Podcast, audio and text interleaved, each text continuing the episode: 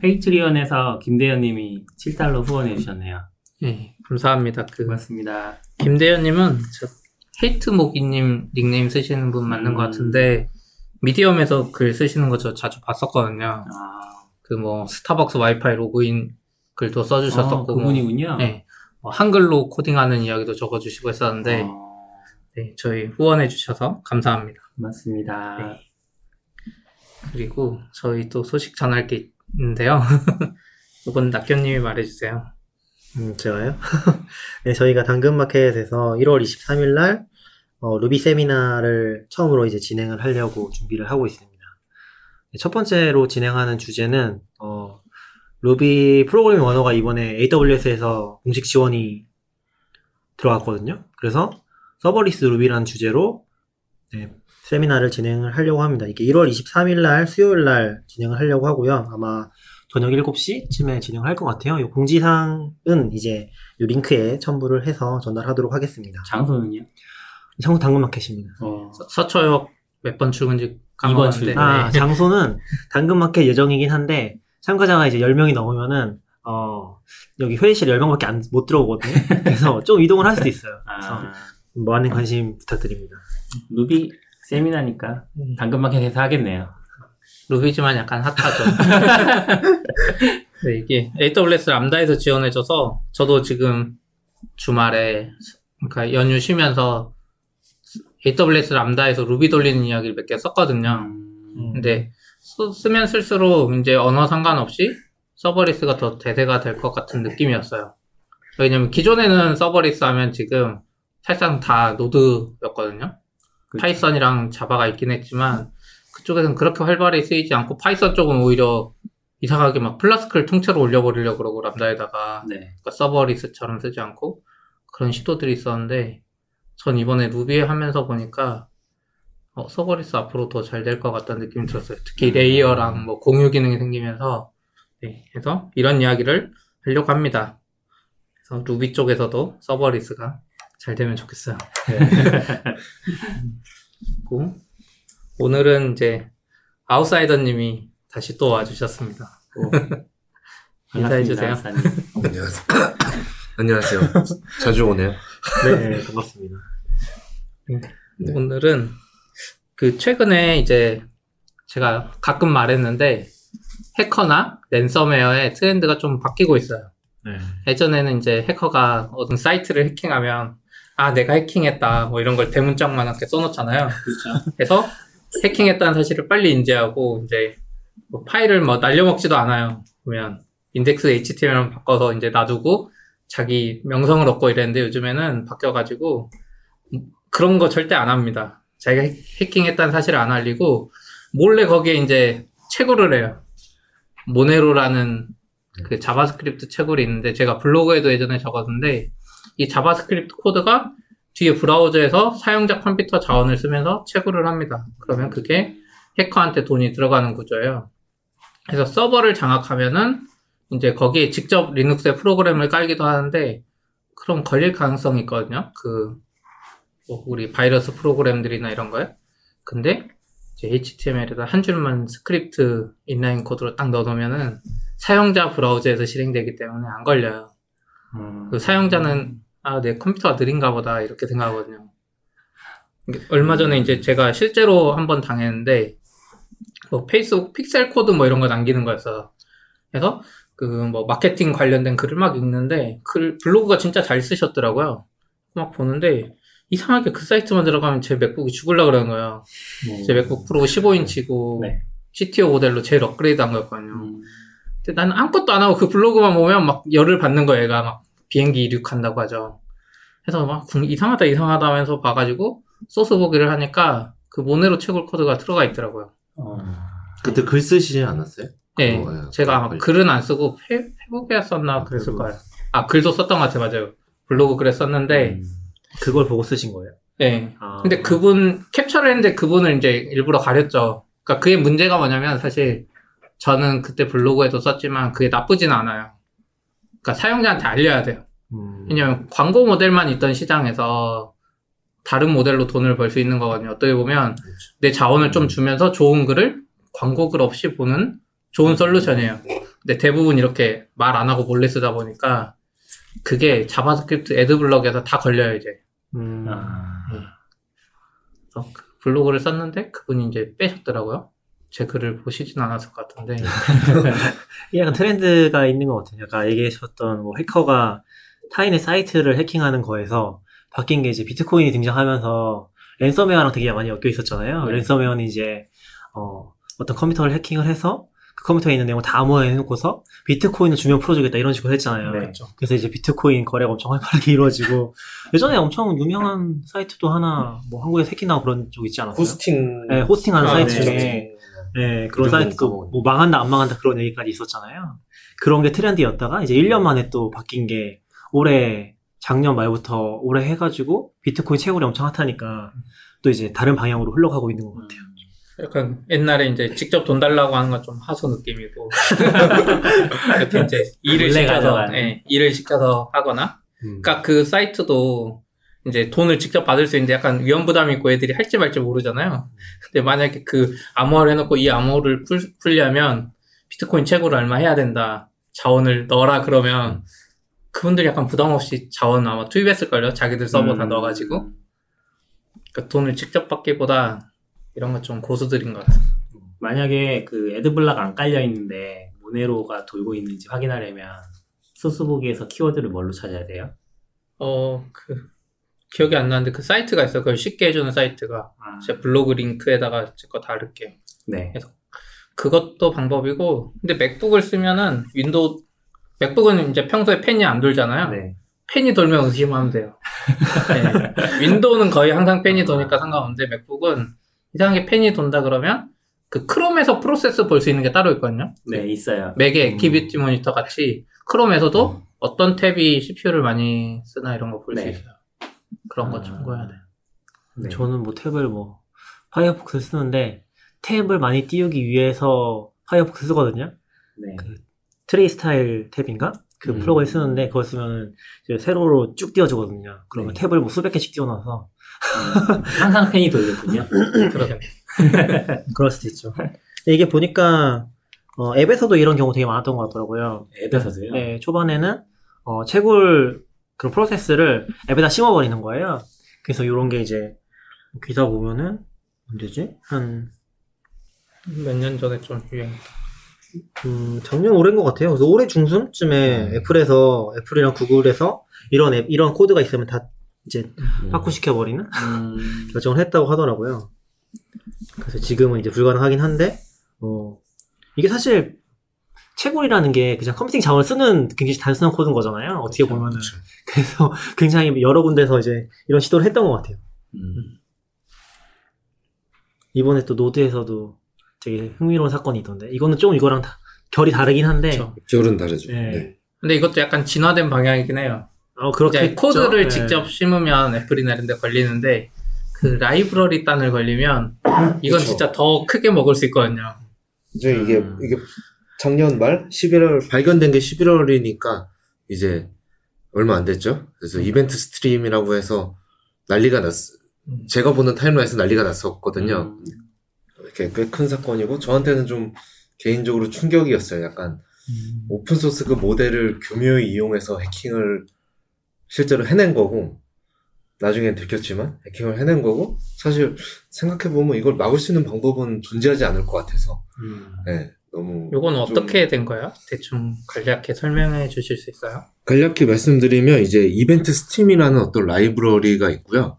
결과적으로 거기서 쓰는 어 라이브러리 거기 그러니까 event stream이 아니라 이벤트를 쓰, 는 다른 패키지 내부 의존성을 가진 패키지에서 악성 코드가 들어갔고요. 그 악성 코드의 이제 타겟은 Copay라고 뭐 BitPay라는 곳에서 만드는 그 오픈 소스 비트코인 wallet이거든요.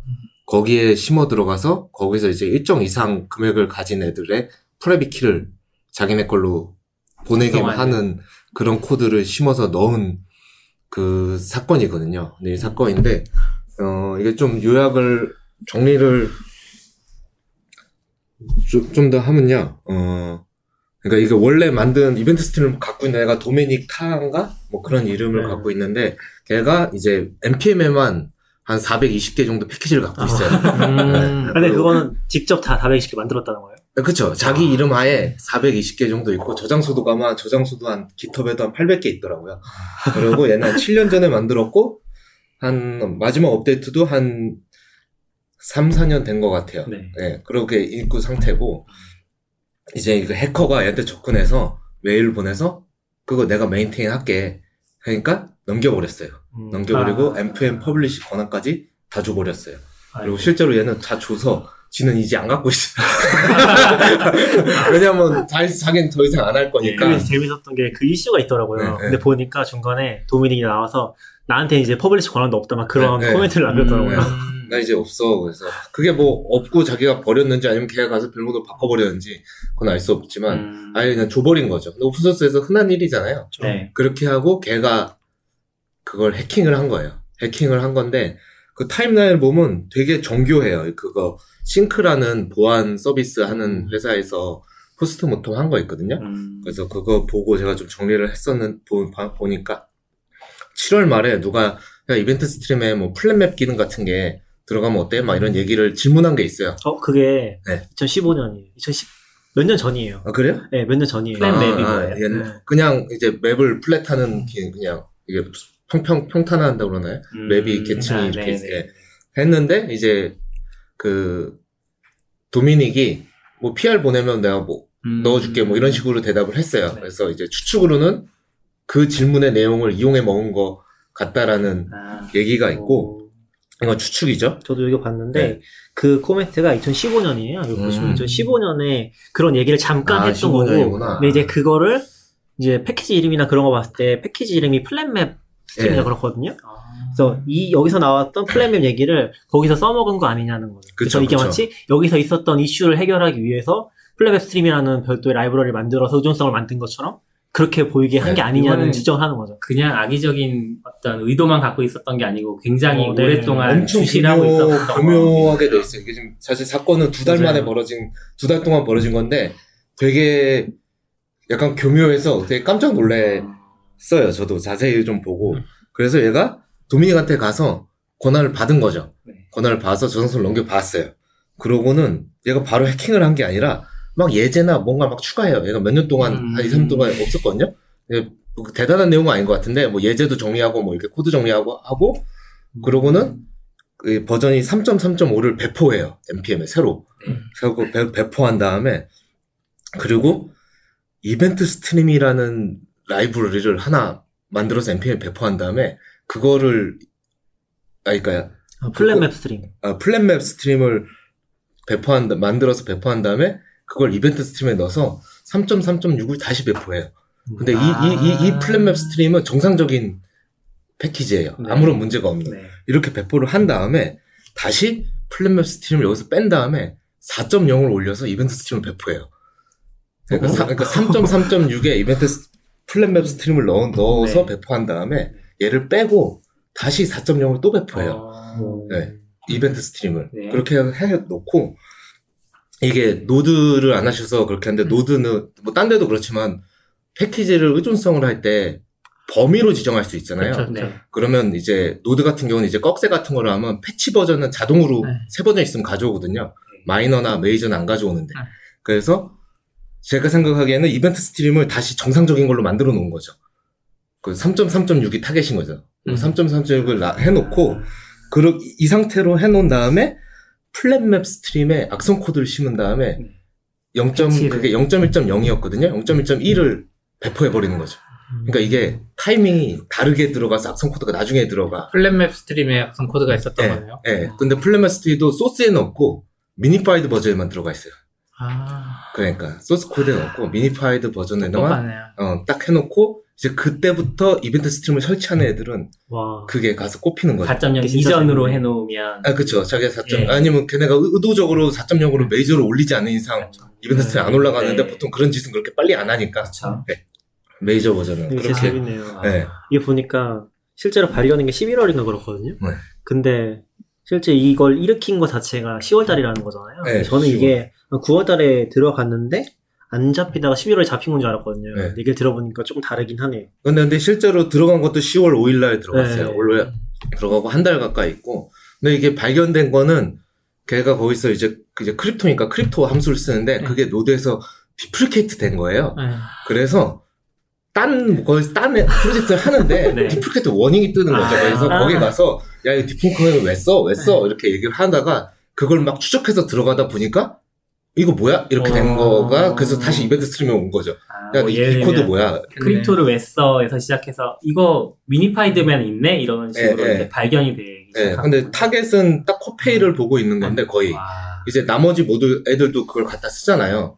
근데 거기서 발견된 거죠. 사실 얘는 뭐 위, 험이 될 건 없고 얘는 음. 어차피 뭐 비트코인을 쓰는 게 아니니까. 근데 거기서 발견. 약간 그 생각이었겠네요. 아 warning이 뜨는데 난 이 warning을 없애야 되겠다. 그런 마음으로 매일 가서 아 이거 PR을 해서 이 warning을 네. 없애줘야지 막 아. 이런 생각이 막 찾아들 것 같아요. 네. contribution 기회다. 약간 결벽증도 그렇죠. 근데 그런데- 아무리 봐도 crypto가 없는 거지. 예, 그래서 찾아 들어가다 뭐 하니까 음. 압축된 버전만 들어가 있고 이 코드 뭐야? 아. 해가지고 그게 이제 사건이 터진. 근데 만약에 아. 그 warning을 안 뜨게 했으면 절대 못 찾았겠네요. 그, 그, 그래서 그, 이, 그 Snyk 블로그에도 마지막에 그 얘기 했어요. 만약 deprecation warning이 없었으면 그냥 방치된 채로 쭉 가고 있었고, 그리고 Copay에서도 5.0.2인가? 5.0.2부터 5.0.10까지, 5.1.0까지 실제로 들어갔어요. 그 음. 해킹된 음. flatmap stream이 들어갔고, 그래서 걔네도 공지를 했더라고요. 그때 그 시간에 지갑을 쓰고 지갑을 이용한 사람은 새 계좌 만든 다음에 돈 다 빨리 이체하고 걔네들도. 새 버전에서 왜냐하면 자기 private key가 뺏겼을지도 모르니까 아, 코인 쪽에 그게 좀 안 좋더라고요. 저도 항상 느끼는데 Steem이나 뭐 이쪽 체인 블록체인 쪽은 private key가 바꿀 수 없어요. 비밀번호가 음. 털리면 끝나죠. 끝나요. 그래서 Steem 같은 경우는 특히 내 블로그를 날려야 돼요. 음, private key가 그러니까 털리면은 약간 예전에는 비밀번호를 바꾸라고 하는데 블록체인 쪽은 계정을 삭제. Steem은 더 그러네요. 일단 차라리 딴 거는 돈을 그쵸. 이체하면 네, 되는데 돈. 음. 이체하면 글은 되나? 글은 이체가 안 되나? 이체 아 그런 이체 안 되는데 아, URL 이미인데 내 SEO를 다 포기해야 돼요. 아, 내 아, SEO를 그러네. 다 포기해야 돼. 계정은 날릴 수 있어요? 네? 계정을 날리는 건 지원하는 거예요? 계정을 삭제하면 되는데 아무튼 그래서 체인 블록체인 쪽이 좀 이건 좀 심각한 것 같아요. 이 방 못 찾을 방법이 없다는 거. 근데 이게 좀더 어려운. 재밌는 부분이 있잖아요. 이게 더 재밌는 거는 Copay만 노린 거잖아요. 네. 실제로는. 그러니까 일반 사용자한테 아무런 영향을 주지도 않고 음. 어, 그 영향을 주는 게 그러니까 특정 환경을 가진 Copay 사용 그 Copay developer를 노리고서 한 아니죠. Copay developer, 사용자 사용자. 사용자인데 사용자 아니, 아니 그게 아니라 정확히는 네. 아, 제가 이해한 바로는 Copay developer가 그걸 배포하도록 유도한 거죠. 아 그쵸 그쵸. 네. 음. 그러니까 사용자가 아니라 Copay developer가 그걸 써서 배포를 했기 때문에 Copay 사용자가 이제 거의 타겟이 된 거잖아요. 근데 실제로는 배포가 될 수밖에 없죠. 라이브러리에 들어가 있으면. 근데 이제 어쨌건 그 전 단계를 노린 거죠. 음. 그러니까 직접적으로 이 어플리케이션 해킹한 게 아니라 그렇죠. 어플리케이션 해킹 되도록 하는 중간 과정 개입한 거잖아요. 그 부분이 좀 재밌었던 것 같긴 해요. 네. 그리고 또 저도 흥미로웠던 거는 이제 그냥 처음에 봤을 때는 event stream 권한을 가진 다음에 해킹 코드 넣고 네. 배포한 줄 알았는데 그게 아니라 되게 교묘하게 음. 계획이 짜진 거죠 이걸 맞아요. 어떻게 하고 그리고 왜 그런지 모르는데 특이하게 그거 빼가는 것도 얼마 이상 비트 가진 애들만 빼가게 음. 코드가 돼 있거든요. 그래서 실제 그러니까 돈이 그렇게 많은 사람이 그렇게 많지 않은 거죠. 그러니까 피해자가 피해자가 그래서 우리가 만약에 그렇게 많지 않아요. 네이버 계정이 한 10만 개가 털린다고 누가 그러면 네이버도 막 조사할 거 아니에요? 네. 네이버 계정이 한 3명이 비밀번호가 털렸대. 네이버 입장에서는 음. 아. 얘가 비밀번호 관리 잘못했나 보지. 그쵸. 이렇게 생각하게 되잖아요. 약간 진짜 그, 그분이 그러니까 아까 말씀하신 것처럼 진짜 치고 빠지려고 그런 것 같기도 해요. 아예 그냥 왜냐하면 새 버전에 다시 복구시켜놨잖아요. 네. 잠깐 빼난 다음에 음. 빼간지도 모르게 음. 사실 deprecate warning 아니었으면 몰랐겠죠. 예상 피해액 같은 건 아직 모르는 거예요? 그게 어디서 봤는데 그렇게 많지는 않은 걸로 알고 있어요. 근데 어. 그게 실제로 뭐 그렇게 빼갔는지 아닌 건지 네. 이게 알기도 좀 어려운. 알 방법도 없죠. 내가 100만 원 딴 데 이체해 놓고 아 나 저것 때문에 털린 것 같다 이러면 또알 응, 그렇죠. 그쵸. 방법 없잖아요. 그 회사에서는. 음. 뭐 그것도 그런데 이제 코페이 쪽에서 공개를 안 하면 알기 힘든 것 같긴 한 것 같아요. 코페이 쪽에서 사- 사실 사실 뭐 비트코인에서 보면 이체된 거는 아, 알수 그런가? 있긴 아, 한데 네, 그게 그건- 여기서 털린 건지 이체한 건지 아. 알기가 어려우니까 애들이 한 주소로 이체했으면 그걸 찾을 수 있는데 사실 코페이 쪽에도 모를 것 같아요. 음. 뭐 코페이 쪽에서 알 수 있으면 그걸 다 로깅하고 있다는 건데 그것도 이상하잖아요. 아 그러네. 근데 100 비트코인이면 지금 얼마죠? 100, 100 비트코인이 기준인 것 같은데 1, 비트코인 지금 400 몇만 원이죠. 그러면 4억 원? 4억, 4억. 얼마 안 하네요. 4억. 음. 어차피 한 건이라도 했을 때 4억 유저가 비트코인을 쓰고 있어야 되나? Copay를 쓰고 있어야 걸리는 거죠. 시간. 그래서 블록체인 쪽이 진짜 위험하긴 해요. 블록체인 쪽에 그 크롬 플러그인이나 이쪽에 사기들이 진짜 많거든요. 플러, 크롬 플러그인에서 비트코인 계좌번호 뭐- 뭐라고 만들어 놓고 거기서 뭐 비트 MyEtherWallet 뭐 이런 데 접속하면 HTML이잖아. 거기서 코드 가져온 애들도 있고 아, 전용 버튼 누를 때 폼에 그거 조작해가지고 자기 주소로 바꾼 애들도 있어요. 아, 네, 그런 애들 진짜 많았어요. 그러니까 이게 일반 사용자는 이제 컴맹이잖아, 일반적으로. 음. 그러다 보니까 그렇게 털리는 게 많아서 일반 사용자가 사- 쓰기 진짜 힘든 쪽이에요. 블록체인이나 거래소나 이쪽이. 저도 해보면 되게 어려운 부분이 이게 일반 우리가 쓰는 서비스에서 하는 패스워드 방식하고 다르잖아요. 네. 이게 쌍이라는 거. 그쵸. 개발자만 이 쌍, public, private 쌍을 쓰지. 딴 데는 그런 개념이 없잖아요. 본 적도 없고. 그러니까 사용자들이 잘 이해를 못 하는 것 같아요. 음. 주소 주세요. 근데 자기 secret 주고 막. 이건가요? 아, 이거 아닌데요? 주시면 안 되고. 지금. 텔레그램 어떤 방 이런 데 스크, 스캔하고 있으면 거기 막 아니, secret 막 킨다 그런- 그런 거. 거예요. 그냥 우리 깃허브에 네. 토큰 올리는 거랑 똑같은 네. 거죠. 아. 개발자도 그러는데 일반 사용자는 훨씬. 근데 예전에도 npm 라이브러리 관련해서 이런 위, 위조 변조 이런 일이 한번 있지 않았어요? 예전에는 뭐 위변조 같은 게 또 있었는지 모르지 큰 사건은 위변조는 아니고요. left-pad라고 아, 걔가 쌈박질하고 내려서 네. 자기 저장소를 지워버렸죠. 네. 그래서 한 절반이 날라가 작살났죠. 음. 그 리- 그때 리액트도 날라갔잖아요. 네. 리액트도 그때. 무슨 대책을 세우지 않았어요? 근데 NPM 쪽에서? 그. 그때 대책을 세운 게 그거 일정 시간 내에만 지울 수 있고 일정 시간이 지나면 안 올린. 거를 지울 수 없게 아, 음. 한번 올라온 거는 그렇게 바꿔버렸어요.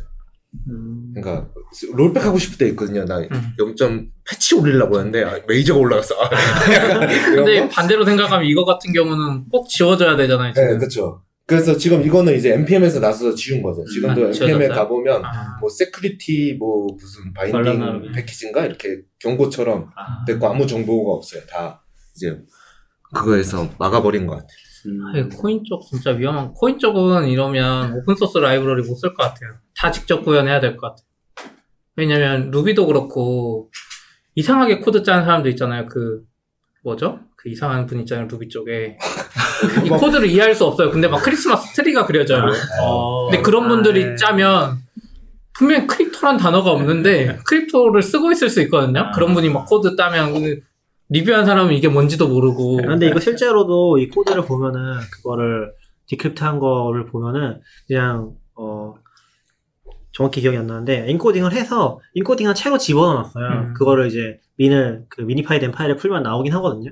그런 코드가 있으면 의심이 된다는 거를 앞으로 좀 더 경고를 준다거나 음. 그런 식으로 가지 않을까 싶긴 하더라고요. 왜냐면은 그 부분이 확실하게 이상해 보이긴 하거든요. 그게 좀 저 코드 자세히 안 봤는데 어, npm 패키지 관련된 설, 그 description 넣는 데다가 그 코드를 집어넣어서 어떻게 그 코드를 encryp, 아, decrypt 한 다음에 다시 읽어오도록 하는 방식으로 읽어오게 돼 있더라고요. 음. 그래서 좀 교묘하게 숨겨놓는 게 그런 방식인데, 그런 것들은 이제 기법이 한번 공개가 되면은 좀 쉽게 찾아 detecting 할 수 있지 않을까 싶긴 하더라고요. 근데 이제 그런 기법은 이제 너무 다양해서 뭐 그런 얘긴 하죠. 네. 사실 저는 이걸 봤을 때 좀 충격이었던 건 이걸 어떻게 막지? 음. 이걸 막을 수 있는 방법이 세상 물론 오픈소스 싫어하는 사람은 뭐 이런 것 때문에 오픈소스 안 된다고 음. 말할지도 아. 모르겠지만 약간 이걸 막을 수가 있을까 음. 도대체? 이런 생각에 조금 충격이었어요. 그래서 체인이나 거래소 한 쪽은 이것 때문에 오픈소스 쓰기 꺼려질 수 있을 것 같아요. 워낙 파장이 커서 일반 서비스는 상관없는데 여기 막 돈이 돌고 있는데 우리가 막 관련된 오픈소스가 100개인데 그걸 다 트레이싱 할 수 없잖아요. 그래서 약간 그런 것도 걱정될 것 같고 또 일반 서비스 입장에서도 비밀번호 같은 게 이제 어쨌든 넘어오잖아요. 아무리 암호화했다 그래도 거기서 어떻게든 가져갈 거기 때문에 이런 거 좀 걱정될 것 같아요. 프로그램 안에 들어가면 네. 가져가려면 다 가져가죠. 네. 왜냐면 거기. 버키도 다 있을 테고. 그래서 그런 관점에서 보면. 사실 비밀번호나 이런 건 애초에 없는 게 좋은 거 아닌가. 그렇죠. 그냥 털려도 상관없는 정보들만 왔다 갔다 하면 부담 없을 것 같은데. 사실 이게 뭐 돈을 비트코인을 빼가느라 동기부여가 많이 되긴 했지만 뭐 예를 들어 이런 식으로 들어가서 AWS 크리덴셜만 빼가도 피해는 장난 아니잖아요. 이런 거 진짜 위험한 것 같아. 어떻게 해야 되지?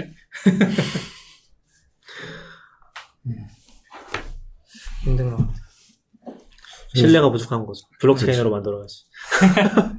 저는 이 사건도 재밌고 거기 그 스레드를 보면 사람들이 그 도미닉이라는 애를 되게 블레임하거든요. 막. 아 그래요? 그러니까 왜 그렇게 아, 그러니까 걔가 넘긴 거니까. 넘겼으니까. 네, 내가 왜 확인도 없이 넘겼냐 했는데 걔가 뭐라고 대답했냐면 왜 나를 비난해? 그렇게 중요한 문제였으면 니네가 발- 자원하지 그랬어. 음. 라고 딱 했거든요. 저는 그 말이 되게 오픈소스 maintainer들이 가져야 될 약간 마인드 같아서 음. 저도 약간 그럼 되게 죄책감 생겼고 잠에 잠이 안 올 것 같고 아, 내가 왜 이랬지? 버그 하나 만들어도 막 아 그걸 왜 못 봤지 막 이러는데 약간 그런 약간 결국은 그렇게 다 자원봉사로 돌아가는 세상이니까 네 결국은 걔한테 뭐 책임이 있거나 걔가 뭐 죄를 지은 건 아니잖아요. 지금도 계속 비난하고 있는 것 같긴 한데 걔를 그거 말고도 기업에 이상한 사람들 많았잖아요. 예전에 한국에 그러니까 아. 뭐 한국어 뭐 지원 안 해 무슨 무슨 크롬 extension 예 그럼 extension 지원 안 한다고 막 욕하고 네가 어쩌고 저쩌고 하니까 사실 그 만들어준 사람한테 고마워하고 해야 되는데 음, 좀 어려운 문제인 것 같아요. 왜냐면 저도 이제 라이브러리 예전에 막 몇 개 만들고 하다 보면 점점 안 하게 돼요. 처음에는 이제 재밌어서 하다가 누가 이렇게 붙어서 같이 안 해주면은 점점 사그라들어요. 어쩔 수 없는 것 같아요. 노드 쪽은 재밌는 일이 많이 생기네요. 인기 있는 언어라 그러나? 한 번에 피해를 많이 줄 수 있으니까 뭔가 그 않아. 사실 그렇게 따지면 파이썬을 노려야 되는 거 아니야? 도커를 노려야죠. 에? 이제 놓고. 그래서 도커 이미지 하나를 들어가서 그렇죠. 누가 노리고 있는 거 아니에요? 지금 우리 돌고 있는 거 아니에요? 뒤에서? 도커 쪽도 실제로 그런 문제가 있긴 했었죠. 실제로 도커 1, 2, 3, 3, 2, 1인가? 그런 계정이 있었거든요. 근데 그 음. 계정이 어떤 계정이냐면 도커 앞에 붙여놨잖아요. 그것 때문에 속진 않겠지만 물론 약간 공식 이미지처럼 보이고 뒤에다가 이제 일반적인 이미지 같은 음. 것도 올려서 그게 한 2, 30개 올린 것 같아요 그분이. 네. 근데 그게 보면 다 mining 코드가 안에 들어가 있거든요. 그래서 거기 코드도 실제로 도커 허브에서 올라가 있었는데 그것도 다 도커에서 직권으로 내리긴 했거든요. 그런 일도 있었어요. 그래서 지금 보면은 2018년의 트렌드는 역시 채굴하고 채굴. 코인 지갑 털고 이런 게 아닌가 싶다는 생각이 들긴 하더라고요. 그리고 자바, 너 npm 쪽이 자바스크립트 때문에 인, 인기 있고 사람 많은 것도 있긴 하지만 예, 요즘은 그런 말이 안 해. 얘네 항상 노드 쪽은 유닉스 철학을 맨날 얘기했거든요. 그러니까 음. 그거 있잖아요. 한 일을 응, 하나만. 한, 한, 한, 한, 하나의 일을 최대한 잘해라 뭐 그런 거 있잖아요. 그래서 엄청 잘게 쪼가져 있죠. 별 쓰잘데기 없는 것도 다 이거 왜 이거 왜 모듈로 있어 이런 것도 많은데 약간 그렇게 돼 있다 보니까 하나가 빠그라지는 순간 이게 약간 전파도 같이 커지는 것 같아요. 약간 유, 유닉스는 아니니까. 네. left-pad도 되게 상징적이라는 생각이 들어요. 그러니까 네. 그거 하나 사실 left-pad가 한 역할이 진짜 거의 없잖아요. 그 그냥 공백 채워주는 그건데 어딘가에서 의존성으로 들어가 있는데 사실 그 의존성이 어디 있는지도 모를 거예요. 왜냐면은 내가 쓰고 있는 라이브러리에서 다시 또 그 라이브러리에서 뭔가 쓰고 있는데 거기서 다시 또 타고 들어가니까 left-pad가 들어있는 거잖아요. 그런 식으로 깨지는 거니까 실제로 left-pad라는 것을 구현 안 해도 되고 내 코드에 필요도 없는데도 엄청나게 큰 API가 다 포함되어 있는 거죠. 네, 영향 엄청 크게 미치니까 그러니까 오히려 React 같은 게 지워진 것보다 left-pad가 사라진 게 훨씬 내 선택에 영향은 엄청 크게 아, 그러네요. 근데 그걸 알기도 힘든 것 같아요, 점점. 음, 개발을 해보면은 실제로 뭐 루비 같은 경우도 어플리케이션 개발하면은 Rails 보통 작업을 하는데 Rails만 깔아도 아마 Gemfile.lock이 수십 개씩 올라가고 거기서 또 이것저것 붙이면은 뭐 100개, 200 금방 넘어가거든요.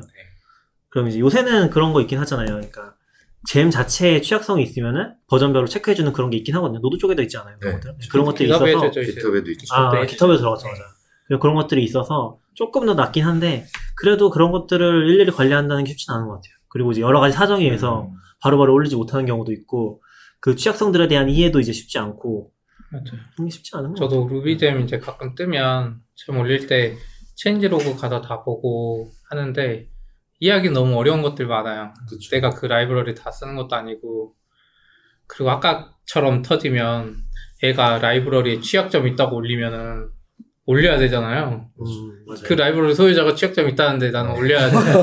만약에 이거 자, 자동으로 너무 빨리 업데이트하면 나만 걸리는 거고 음. 그렇죠. 참 애매한. 거. 그래서 이제 이런 솔루션이 각 layer별로 골고루 들어가야 되는 것 같아요. AWS 같은 경우 이제 GuardDuty라고 그 네트워크를 감시하는 애가 있거든요. GuardDuty 켜놓기만 하면 아. 그러니까 이 안에서 비트코인 네트워크에 접속하는지 보는 애가 있어요. 그래서 그 네트워크에 접속하면 어떤 instance가 비트코인 프로토콜로 접속한다 이런 거 알려주거든요. 아, 예. 그러니까 그 layer에도 있고 라이브러리 layer 있고 오픈 소스에서도 보고 막 이렇게 음. 계속 봐야 되는 것 같아요. 각 단계별로. 음. 이건 이제 클라이언트 쪽이라 좀 힘들었지만 그건 또 Chrome이 해주는 거죠. Chrome이 잡아줬으면은 실제로 아까도 얘기했던 아까 뭐 잠깐 Docker 얘기를 했었는데 Docker 쪽에서도 이제 이미지를 뭐 security 관점에서는 거의 무조건 직접 만드는 게 좋긴 하거든요. 왜냐면은 어, 직접 안 만들어서 이제 from을 해서 공개된 이미지를 가져왔을 때 리스크가 너무 큰 거죠. 음. 물론 이제 이미지 검사하는 부분도 굉장히 강조되는 부분이긴 한데 어, 그런 게 안 돼 있으면은 이제 너무 리스크가 크기 때문에 어, 사실 production에 나가는 코드들은 기본적으로 다 만드는 게 좋다는 거. 음.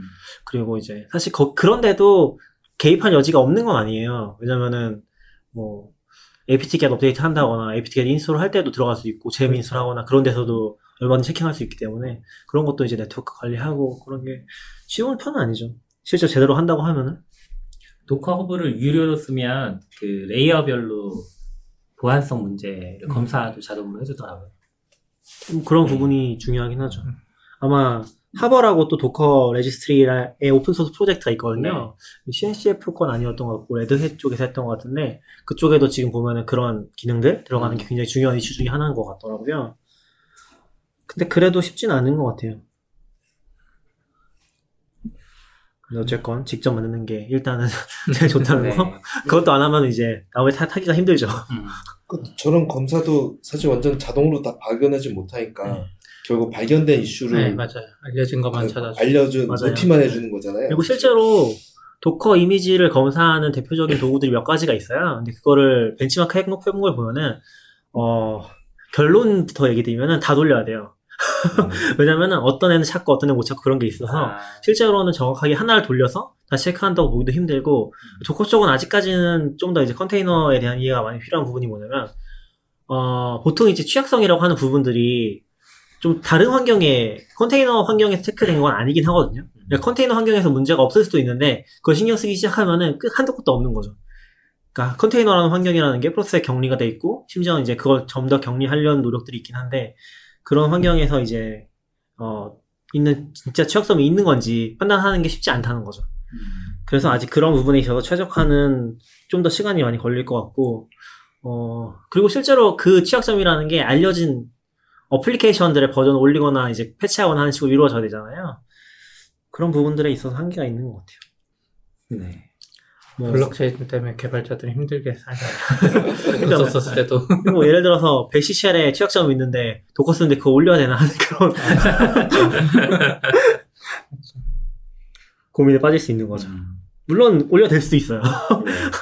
그래서 완전히 이번 사건 때문인지는 모르겠는데 Node 쪽에도 보면 Node Security Working Group 같은 게 있거든요. 그쪽 체크하는 팀이 있는데 이제 그거랑 이제 걔네랑 GitHub랑 어떻게 연계할 수 있을까 이런 얘기도 좀 오가는 것 같더라고요. 왜냐면 이게 발견하면 빨리 알려야 되는데 알릴 통로도 별로 없는 거죠. 그러니까 Node를 그렇게 다 보고 있는 것도 아니고 네. 구독하고 있는 것도 아니고 제일 좋은 건 사실 GitHub의 security 알람에 그러니까 각 언어 커뮤니티나 생태계 아, 그쪽 네. 팀에서 GitHub가 다 연계가 돼서 네. 보고하면 GitHub이 다 알려주고 이러면 제일 깔끔하긴 한데 그래서 그런 얘기가 오가더라. 쟤네는 지금 무슨 DB를 보고 있냐?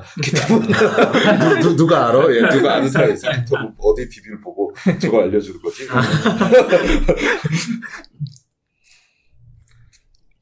그런 것도 재밌네요. 개인 홈페이지 운영해도 네. 그런 이상한 접속 되게 많지 않아요?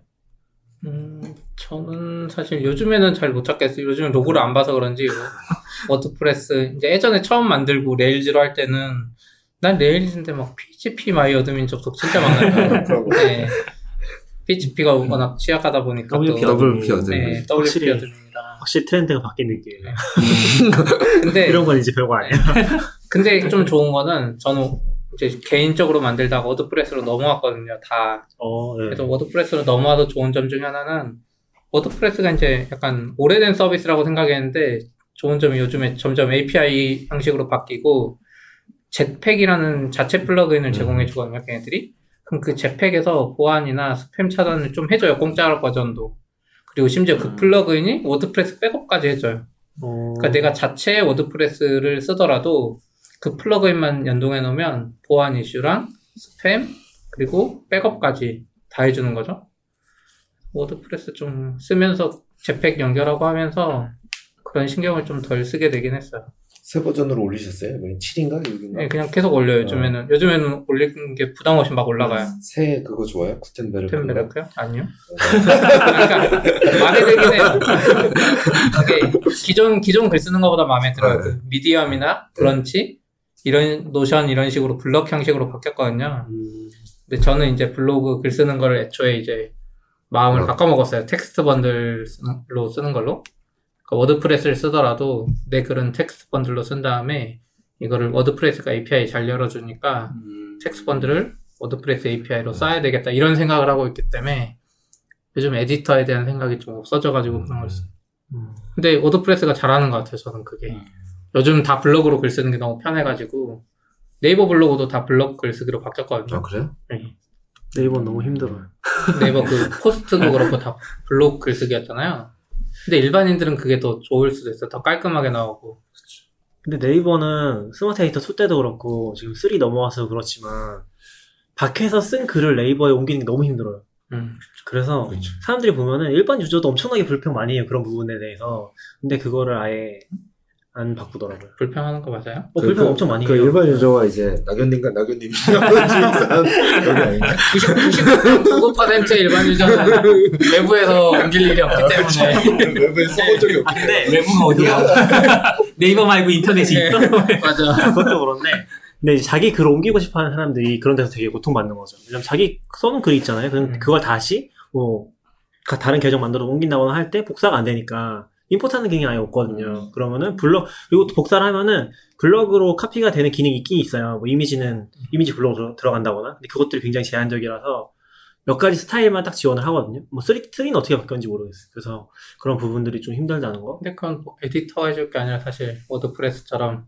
API에서 해줘야 돼서. API가 없잖아요. 네이버. 그러니까 그런 걸 해줘야 되는데.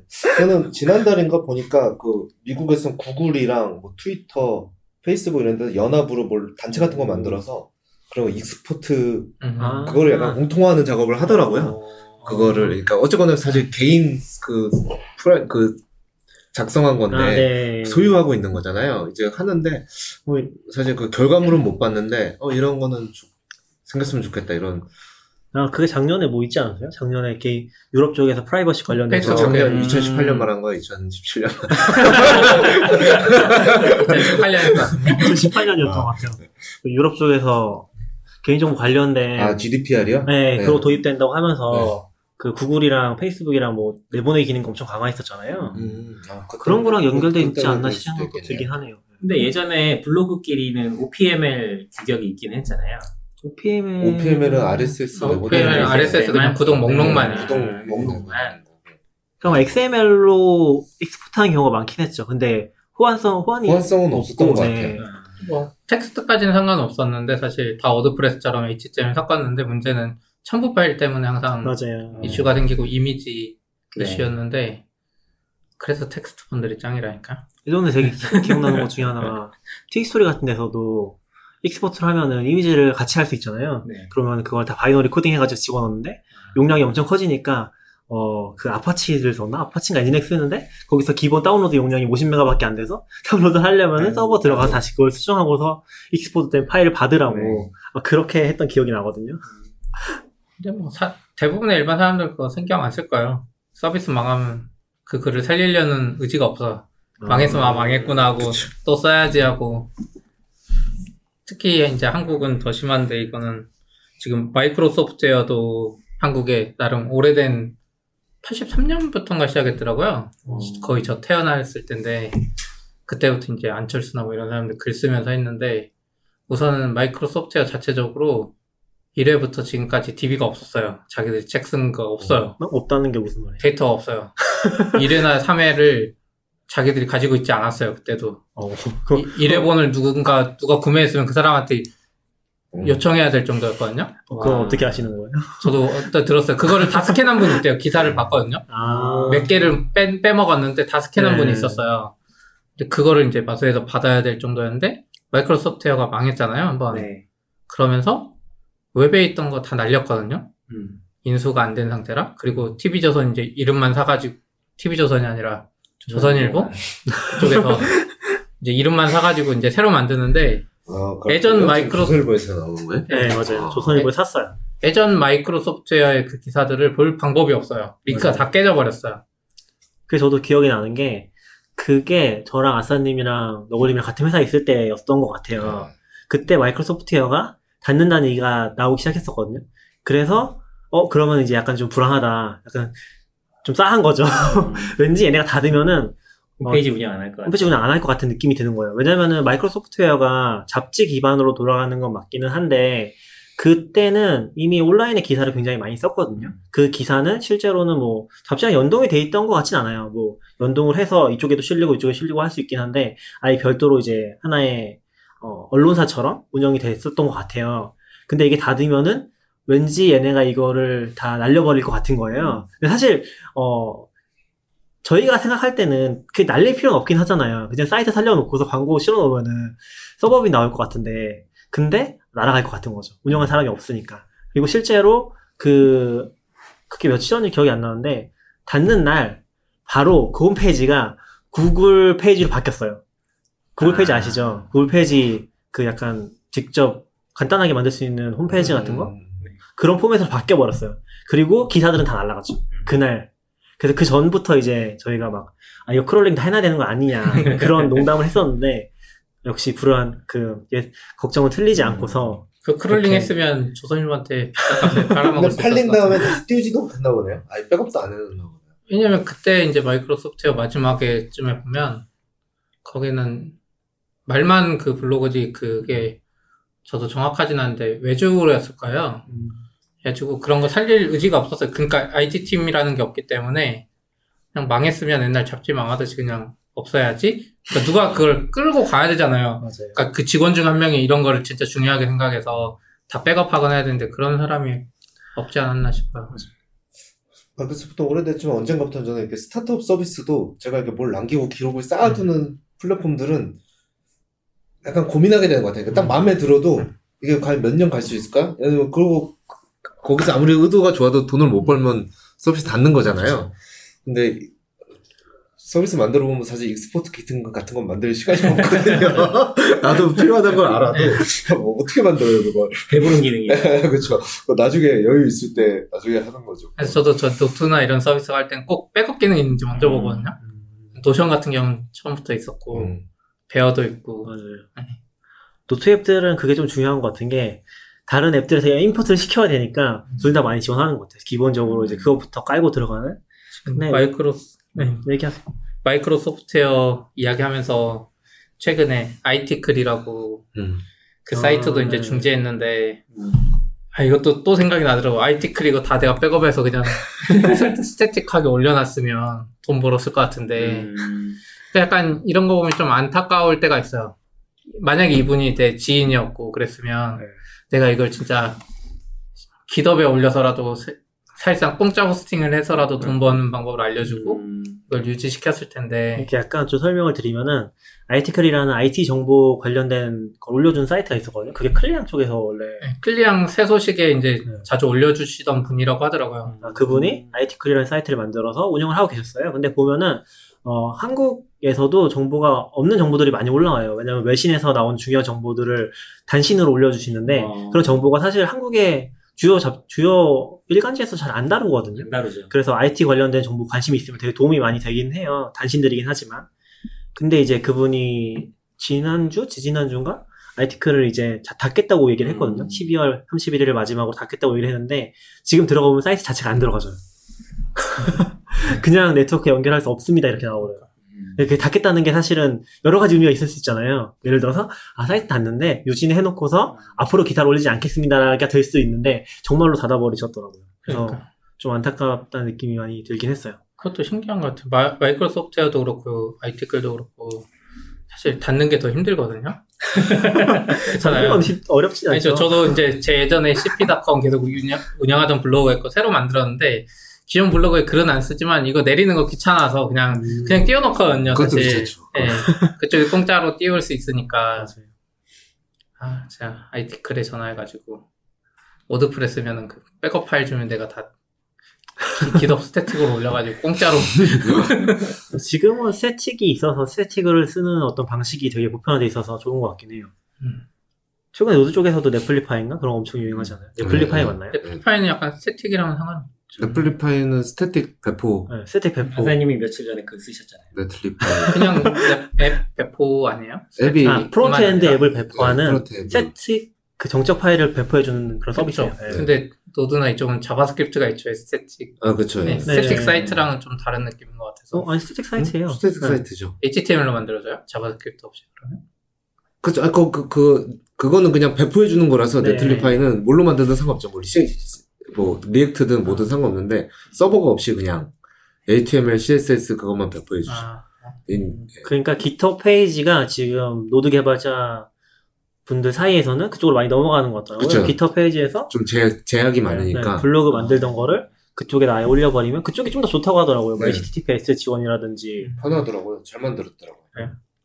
인증서도 바로 붙여주고 근데 원래 그걸 하려면은 이제 우리가 어 GitHub 페이지에서 좀 발전한 단계가 이제 AWS S3랑 CloudFront 붙이는 거잖아요. 근데 그것도 사실 좀 쉽진 않죠. 왜냐면 거기 그걸 하기 위해 이해할 게 되게 많잖아요. 그쵸. 공, 그좀 비싸진 않고 쉽게 할 수 있긴, 하, 그러니까 결론적으로 할 수 있긴 하지만 알아야 되는 게 많아. 네. 그런 느낌이고 Netlify는 그거 되게 쉽게 잘 포장해 놓은 것 같더라고요. 쉽게 해주고 저도 요즘 일 때문에 회사 일 때문에 좀 보고 있는데 저- 제 저, static site generator 같은 건 지킬 같은 거에 머물러 있거든요. 지킬.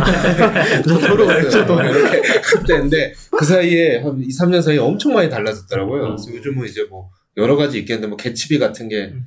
최근에 뜨는 것 중 그건 것 같긴 한데 네. 아예 그냥 그러니까 스태틱에 프론트가 있고 스탠드에 백엔드가 있더라고요. 이 backend를 headless CMS라고 불러요. 그래서 아까 말씀한 것으로 헤드레스 CMS로 워드프레스를 쓰고 개츠비로 프론트를 만든 다음에 API로만 하는 거예요. 글은 여기다 쓰고 사이트는 개츠비로 운영을 하는 거죠. 얘는 이제 DB로만 쓰는 거죠. 이런 거 다 헤드레스 CMS라고 부르더라고요. 맞아요. 그러니까 사실 한 2, 표- 3년 표 면이 전에 없다고 얘기하는 아뜨님이랑 같이 아, 그래요? CMS 좀본 적이 있거든요. 음. 어, 그리고 기억나세요? 그리고. 헤드리스 CMS 하면 이제 블로그 구조 같은 것도 자기가 유연하게 만들어 놓을 수 있고 정확히 얘기를 드리면은 headless CMS는 기본적인 그러니까 뭐 2, 3년 전에 봤던 그 저도 거기서 멈춰 있긴 하지만 그때 지식으로 얘기를 해보면은 진짜 데이터베이스예요. 데이터베이스인데 어, front가 없는 거죠. 그러니까 그렇죠. 데이터를 저장할 수 있는 구조를 유연하게 만들고서 데이터 저장해 놓고서 자기가 그걸 그 front에서 보여주려면은 그걸 구축을 해야 돼요. 여기 데이터 저장만 다루고 구축하는 걸 별도 분리해 놓은 컨셉인 거죠. 근데 API는 자동화되어 있고 API를 쓸 수 있죠. 다 네, API로 데이터에 대해서 네. 근데 약간 그게 이제 WordPress가 그렇게 되는 것 같아요. 제 네. 생각에 WordPress가 약간 DB처럼 API로 떼고 음. 근데 점점- 저는 약간 그런 방향이 예전엔 좋다고 생각했다가 요즘엔 별로라고 생각하는 게 어쨌든 DB가 있고 뭔가 그거 운영을 위해 뭔가 들어가면 오래 관리하기 힘들거든요. 그래서 진정한 static은 HTML만 있어야 돼요. CSS랑. 그렇죠. 근데 저, 저도 그쪽이긴 한데 그래서 저도 지금 방향은 그쪽으로 하려고 하거든요. 그렇게 하는데 제가 가장 고민하는 건 이제 어, 마케터들이 어떻게 거기에 글을 쓰게 할 것인가 정적 사이트에 이게 가장 큰 난관. 그래서 약간 그거를 바꿔야 되는 것 같아요. TextBundle이나 Bear로 쓰게 하고 음. 그거를 DB로 파일을 DB로 쓰는 거는 옛날부터 있었던 방식인데 DB가 이제 좋다 보니까 그쪽으로 갔다가 다시는 이제 파일로 넘어올 것 같거든요. static 이런 데는. 그리고 글 쓰는 것도 사실 생각해 보면은 아까 IT클이나 이런 거 백업하는 것도 마찬가지인데 우선 사람은 글을 쓰게 하고 그거를 static하게 뽑는 게 맞는 것 같아요. 음. 글은 그냥 그것도 기존 시스템대로 쓰고 이거를 static하게 HTML 하나로 변환해 주는 거죠. CSS도 다 inline으로 바꾸던지 뭐 음. 다운받아 놓던지 해서 그러면은 얘는 이거 하나 폴더만 가지고 있으면 Nginx나 Apache만 있으면 그대로 뜰 수 있는 약간 네. 이런 꿈의 생각을 하고 있어요. 저는 아직 Gatsby 보고 있어서 headless CMS 아직 별로 못 봤는데 거기에도 넷- 아까 Netlify에서 만든 Netlify CMS라는 게 있더라고 있는데 음. 거기도 이제 이미지 보면 조금 WordPress급은 아니지만 WYSIWYG처럼 좀 돼 있고 Git으로 관리하는 것 같아요. 그냥 근데 자동으로 UI에서 다 commit까지도 해주고 하는 것 같더라고요. 그러니까 파일로 관리해 주는 거죠. 약간 backend를. 전 저렇게 되면은 되게 애매하다는 생각이 많이 들거든요. 뭔지 아시겠죠? 그러, 그렇게 할 거면 내가 왜 static site generator를 쓰는 거지? 약간 음. 그런 느낌이 드는 거죠. 복삼 백업과 그게 편하니까 운영. 고스, Ghost Buster는 그때 만드셨다고 하는 게 뭐예요, 아, 정확히? 정확히 말하면 Ghost는 이제 블로그 tool인데 open source라서 내가 local에 설치해서 쓸 수 있어요. 근데 local에 설치해서 쓰면은 그거를 배포할 때는 또 다른 방식을 거쳐야 되잖아요. 음. 그리고 Ghost가 서비스형이 있는데 서비스형은 유료예요. 네. 그래서 5달러씩 내야 이제 그 오픈할 수 있고 그래서 어 어떻게 고민을 하다가 어떤 분이 Buster라는 패키지를 만들었는데 local에 있는 Ghost 서버에서 그 글을 다 crawling해서 그거를 static 파일로 만들어주는 거죠. 그거를 그리고 GitHub이랑 연동해서 GitHub에 올려주면 GitHub 그 static site로 배포가 되는 거예요. 제 블로그가 지금 그렇게 운영되고 있고 운영은 안 하죠. 이제 유지만 되고 있거든요. 근데 음, Buster 라이브러리가 한 3, 4년 됐어요. 유지 유지가 끝난 지. 그래서 사람들이 각자의 fork된 아, 그래요? 곳에서 그냥 각자의 필요를 쌓아가고 있는 상황이고 아무도 maintain 뭐 넘기지도 않고 누가 가져가지도 못하고 있는 상황인데 최근에 또 다른 분이 비슷한 라이브러리 만드셨더라고요. 그래서 아직 살펴보진 않았는데 저도 잘 되면 그쪽으로 넘어갈까. 걔는 Ghost만 되는 거죠?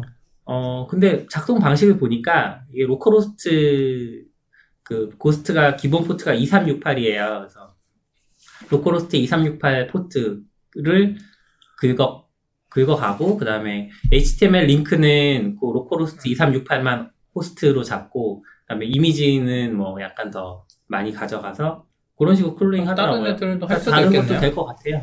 그러니까 저도 제 개인 블로그 지금 닫아놓고 음. 그러니까 더 이상 글 안 쓰고 Heroku에 올려놓은 게 있는데 얘 약간 불안하거든요. 네. 더 이상 글 안 쓸 건데 약간 박제해 놓고 싶어 HTML로. 음. 그래서 내가 이제 나중에 계속 옮기더라도 음. 이 HTML만 serving하면 어디서든 뜰 수 있게 공짜로 음. S3에 올리고 싶거든요. 사실 지금 같은 마음으로는 그냥 보안 버그도 분명히 있을 거예요. Rails로 제가 만들어 놓은 거기 때문에 네. 계속 보안 버그가 생길 거라서 그런 류의 static site가 결국 그러니까 static 블로그들이 나중에 이렇게 바뀌지 않을까 생각하긴 해요. 음.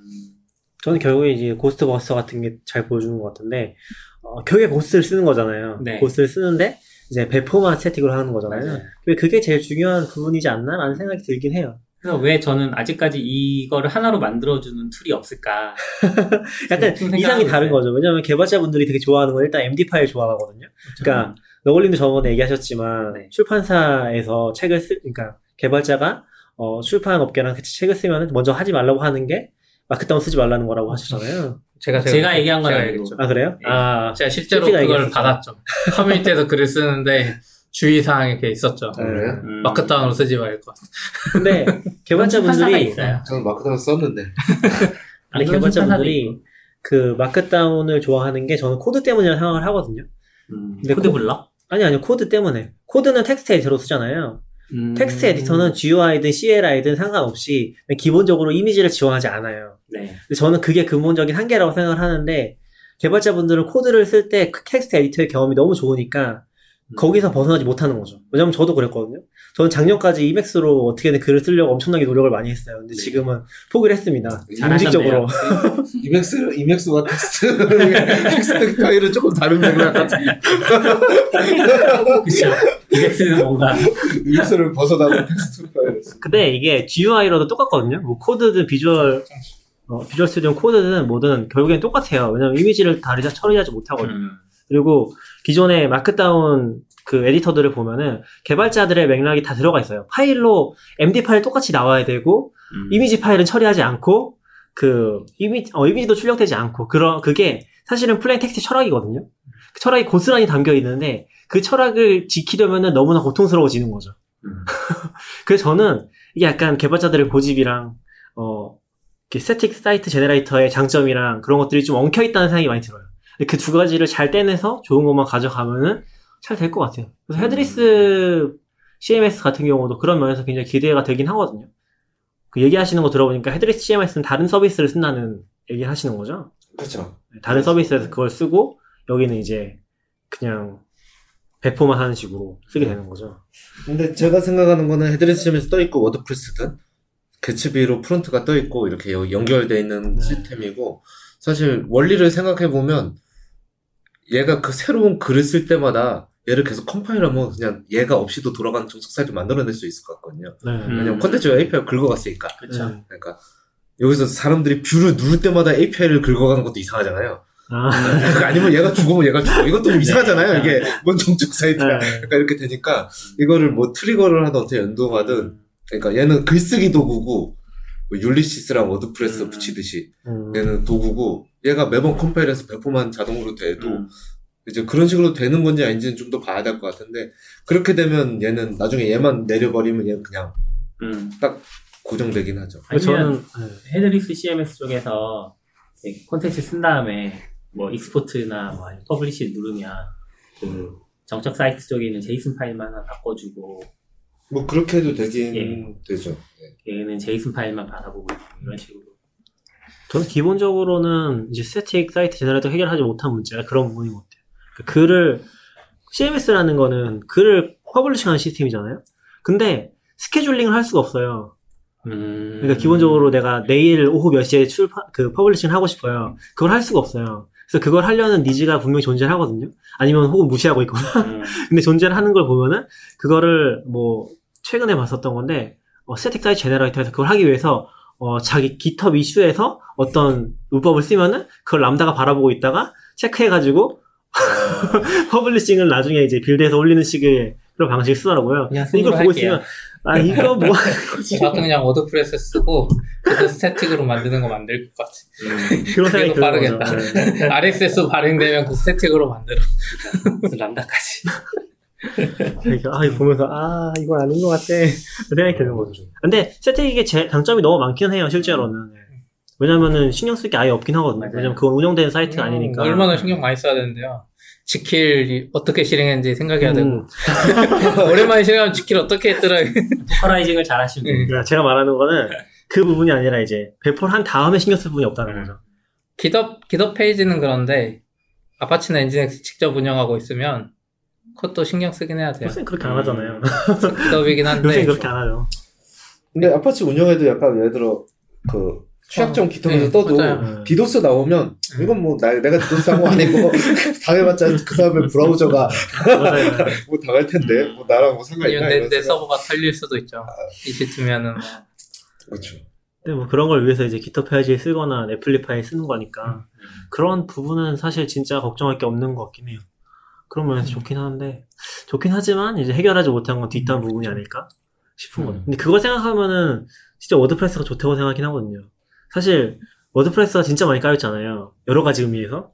그렇죠. 심지어 PHP라는 것도 엄청 많이 까였잖아요. 근데 대안이 사실 없는 느낌이긴 하거든요. 음. 루비나 파이썬에서 뭐 딱히 그걸 대체할 만한 CMS 좋은 게 나왔던 것도 아니고.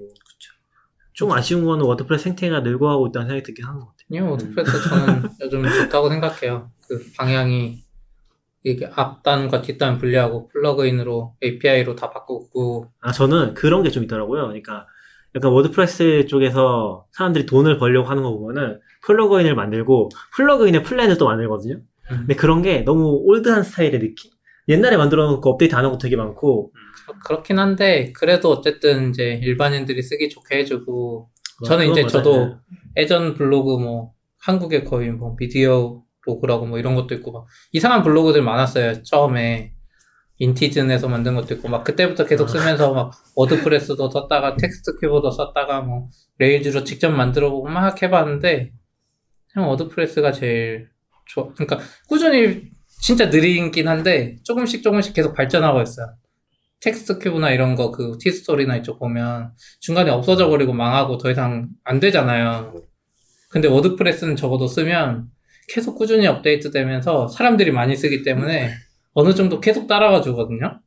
업데이트도 쉽고 사실 개발자 입장에서 워드프레스 시스템 말이 안 돼요. 백업하기도 힘들어. 막 파일로 다 돼 있어. 근데 일반인들이 하기는 진짜 최고의 시스템 아닌가 이런 생각이 들어요. 음. 그래서 저도 최근에 블로그 이제 블로그 개인 블로그랑 리뷰 블로그랑 개발 블로그 만들면서 기존 거 버리고 만들면서 다 워드프레스로 했거든요. 어, 그때 아싸님도 티스토리 쓰시잖아요. 텍스트 큐브인가? 전 텍스트 큐브 쓰죠. 네. 설치형. 근데 그게 그냥 개인적인 의문이긴 한데 질문이긴 한데 그게 그걸 써서 블로그를 오래 하셨을 수 있는 거 아니에요? 왜요? 네. 그렇진 않아요? 저는 직접 설정, 만들었어요? 설정을 했던 거는 좋은 선택이었다고 생각을 하고 있고요. 네. 그 당시엔 좋았는데 이제 시간이 많이 지나다 보니까 지금은 거의 deprecate 상태가 어, 됐는데 이미 permalink 때문에 옮겨 저도 약간 그런 거에 집착이 있어서 이 링크를 절대 깨트리면 안 된다라는 집착이 있어서 이거를 갈아탈 수가 없어요 이제는 물론 저는 노가다를 엄청 하는 지는 모르겠지만 제가 궁금했던 거는 그러니까 예를 들어서 그 시- 처음부터 이제 SSG를 썼으면은 여기까지 오셨을 수 있을까? SSG요 그 static site generator 아, 아. 그런 거 모르죠. 어떻게 생각하세요? 모르죠. 근데 저, 저, 저는 사실 원래 static 유, 유행할 때도 블로그에는 좀 맞지 않는 방식이라고 생각을 어. 했거든요. 그리고 요즘은 잘 모르겠는데 옛날에 static 유행할 때 블로그 다 그걸로 갈 때 있거든요. 맞아요. 막 그때 뭐 헬스에서 리셋하고 재배포하면 또 RSS 처음부터 다 날라오고 나 너무 짱나 큰일 날까 그럴 때 왜냐면 이게 유지가 안 되고 항상 기록이 안 되고 이렇게 한- 그게 안 돼서 저는 좀 별로라고 생각을 했던 편이긴 해요 블로그에 근데 지금 많이 좋아졌다는 느낌 드신다는 거죠? 근데 저는 지금 블로그로 보고 있다기보다는요 약간 홈페이지 같은 거 아, 회사 홈페이지나 아니면 그 컨퍼런스 홈페이지 이런 거 하기에는 괜찮은 그러니까 결국 비슷한 글쓰기 플랫폼인데 블로그랑은 좀 다른 음. 맥락 맥락이 조금 다르잖아요. 저는 아직 블로그로는 잘 모르겠어요. 블로그로는 WordPress가 더 좋지 않나요? static 사이트 그 GitHub의 페이지 만들어서 블로그 오래 운영하신 분이 의외로 없어요. 저도 그런 처음에 만들어보고 많이 재밌다. 그러면 몇번좀 쓰다가 더 이상 안 해. 근데, 근데 원래 블로그라는 게 항상 그랬잖아요. 그렇긴 한데. 네, 뭐 그쵸. 내가 블로그를 한번 써볼까? 그럼 이제 플랫폼부터 이렇게. 그리고 첫글이 항상 그 플랫폼 사용하는 거. 근데 GitHub이나 이제 static 쓰면 그 허들이 하나 생겨요. 근데 이거 어떻게 build할지 까먹어요. 음.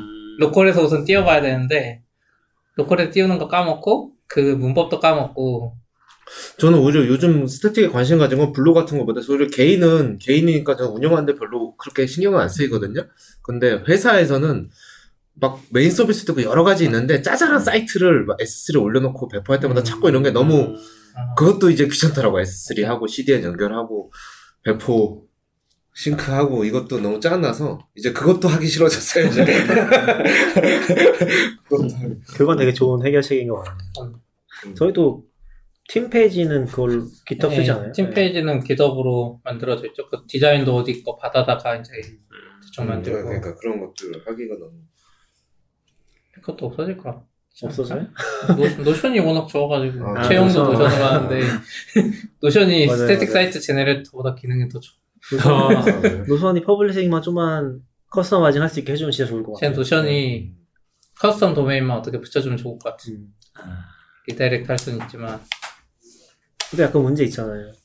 앱 깔려 있으면 이상하게 뜨잖아요. 아 그쵸 이상해. 아 얘가 안 깔려 있어도 Notion 링크 누르면 Chrome이 우선 뜨는데 Chrome이 그 Notion 계정이 아니면 공개된 글인데도 못, 못 아. 열어요. 무조건 아, 무조건 로그인을 해야지 열 수 있더라고요. 맞아요. 음. 그게 좀 아, 바뀌겠죠? 이런 것도 이제 Standard Out 100회쯤 가면 아, 우리 그 9회 때는 우리가 Notion을 썼었지만 Notion 이제 필요 없어. 새로운 100회면 2년 후군요. 아 그런가요? 네. 1년에 아니죠. 50번 정도 하니까. 아니죠, 모르죠. 한 10년 후일 수도 있죠. 네. 아 10년 후에 외국 가서 하면 좋겠다.